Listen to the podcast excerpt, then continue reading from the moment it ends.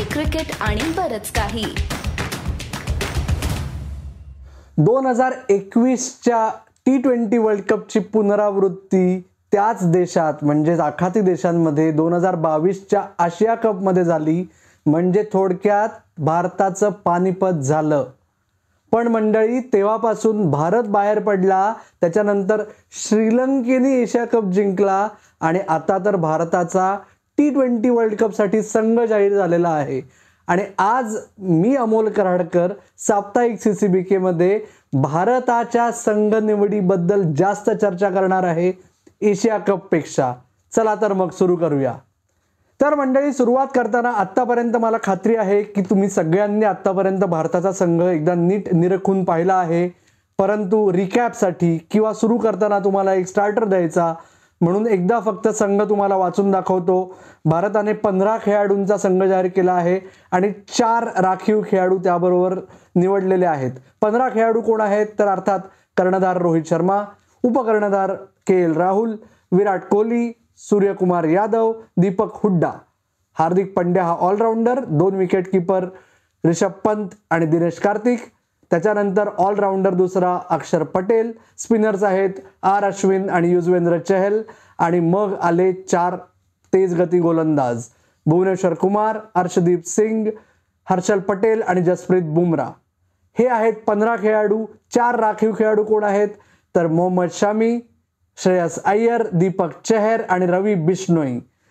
तुम्हाला या संघाबद्दल काय वाटतं ते तुम्ही आपल्या कमेंट बॉक्समध्ये किंवा आपल्या सोशल मीडिया हँडल्सवर आपल्याला टॅग करून नक्की कळवा ईमेलही करू शकाल पण मला जे वाटतंय ते आता मी सांगायला सुरुवात करतोय.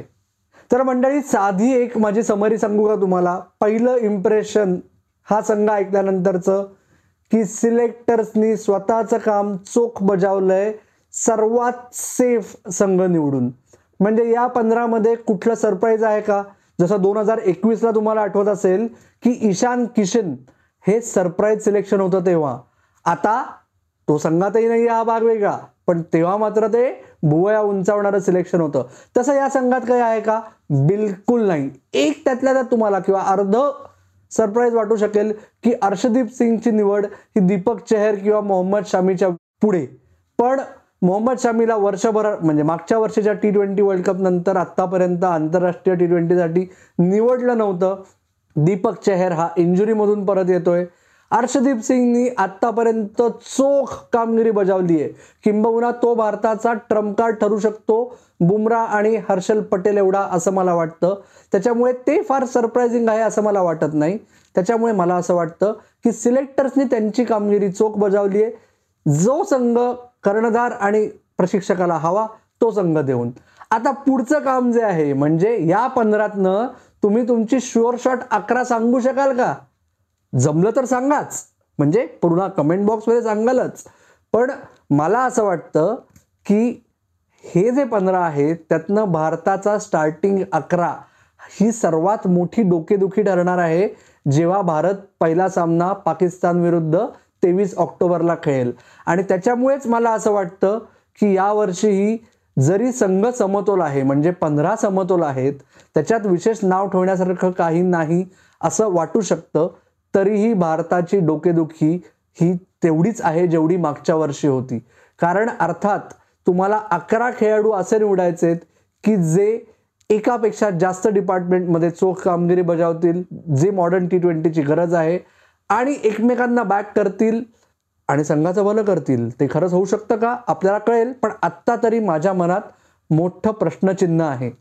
आणि हा संघ निवडल्यानंतर माझी खात्री आहे की तुमच्या डोक्यात सर्व जास्त मोठं प्रश्नचिन्ह आलं असेल की रिषभ पंत का बुवा? संजू सॅमसन का नाही? हा सर्वात मोठा मुद्दा तुमच्या डोक्यात आला असेल किंवा श्रेयस अय्यर का नाही? ऋषभ पंतचं काय एवढं? तर साधी गोष्ट सांगतो तुम्हाला हो अक्षर पटेल हा रवींद्र जाडेजाची लाईक फॉर लाईक रिप्लेसमेंट आहे.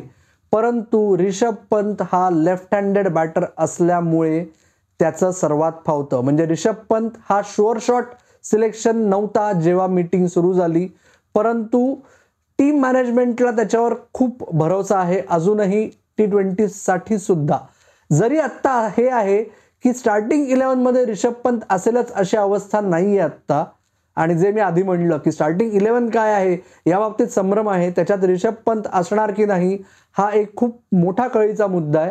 पण तरीही तुम्हाला सांगतो की संजू सॅमसनचं टी ट्वेंटी रेकॉर्ड गेल्या दोन वर्षातलं अत्यंत इम्प्रेसिव्ह आहे. रिषभ पंतचं खालीवर आहे. पण एक लक्षात घ्या की सिलेक्टर्स असो टीम मॅनेजमेंट असो जर फक्त नंबर्सवरून टीम सिलेक्ट करायची वेळ आली असती तर नॅशनल सिलेक्शन कमिटीची गरज पडली असती किंवा कुठल्याच खेळात. सिलेक्शन कमिटीची गरजच नाही ना. जर नियम आहेत पॉईंट्स आहेत नंबर्स आहेत मग सिलेक्टरची काय गरज? एक्सेल शीटवरून आपण संघ निवड केली असती. त्याच्यामुळेच जे तुम्हाला आम्हाला बाहेरून दिसत नाही ते काहीतरी रिषभ पंतकडे आहे आणि त्याच्यामुळे त्याला एवढं बॅक केलं जातं आहे हे लक्षात घ्या. त्याच्यामुळे तुम्हाला जर असं वाटत असेल की संजू सॅमसनचा बळीचा बकरा केला गेला तर मी तुमच्या भावना समजू शकतो. पण मला असं वाटतंय की रिषभ पंत हा चॉईस योग्य आहे आणि संजू सॅमसननी ऑल सेड अँड डन आंतरराष्ट्रीय क्रिकेटमध्ये आत्तापर्यंत भरीव कामगिरी विशेष केलेली नाही. त्याच्यामुळे रिषभ पंतला बॅक केलं तो लेफ्ट हँडर आहे त्याचा जास्त फायदा होऊ शकतो. त्याच्यामुळे मला असं वाटतंय की त्यात विशेष वावगं काही नाही पण तुम्हाला काय वाटतंय ते जरूर कळवा. दुसरा मुद्दा मला जास्त महत्त्वाचा वाटतो की संजू सॅमसनचं जेवढं बॅडलक खराब आहे असं म्हणू शकतो ना आपण त्यापेक्षा जास्त बॅडलक खराब रवी बिष्णोईचं आहे. का? आर अश्विनला रवी बिष्णोईच्या पुढे पसंती दिली गेली. आर अश्विनच्या स्किलसेट्सबद्दल कोणालाही शंका नाही. आर अश्विन हा कदाचित ऑलराऊंडर म्हणूनही खेळू शकतो हे त्यांनी आय पी एल दोन हजार बावीसमध्ये दाखवून दिलंय. तरी आर अश्विन हा भारतासाठी खेळताना मुख्यत्वे फक्त ऑफस्पिनर म्हणून खेळू शकतो आणि त्याला फिल्डिंग करताना क्षेत्ररक्षणाच्या वेळेस विशेषतः ऑस्ट्रेलियातल्या मोठ्या मैदानांवर लपवायची वेळ येऊ शकते. वैराज रवी बिष्णोई हा तुम्हाला सरप्राईज फॅक्टर ठरू शकतो बॉलिंगमध्ये आणि तो चाबूक फिल्डर आहे त्याला तुम्ही मैदानावर कुठेही ठेवलं तरी तो झेलही चांगलं घेतो तो फिल्डिंगही ग्राउंड फिल्डिंगही चांगली करतो. त्यामुळे मला असं वाटतं की रवी रवी बिष्णोईला जास्त स्वतःचं बॅडलक खराब आहे असं म्हणावं लागेल.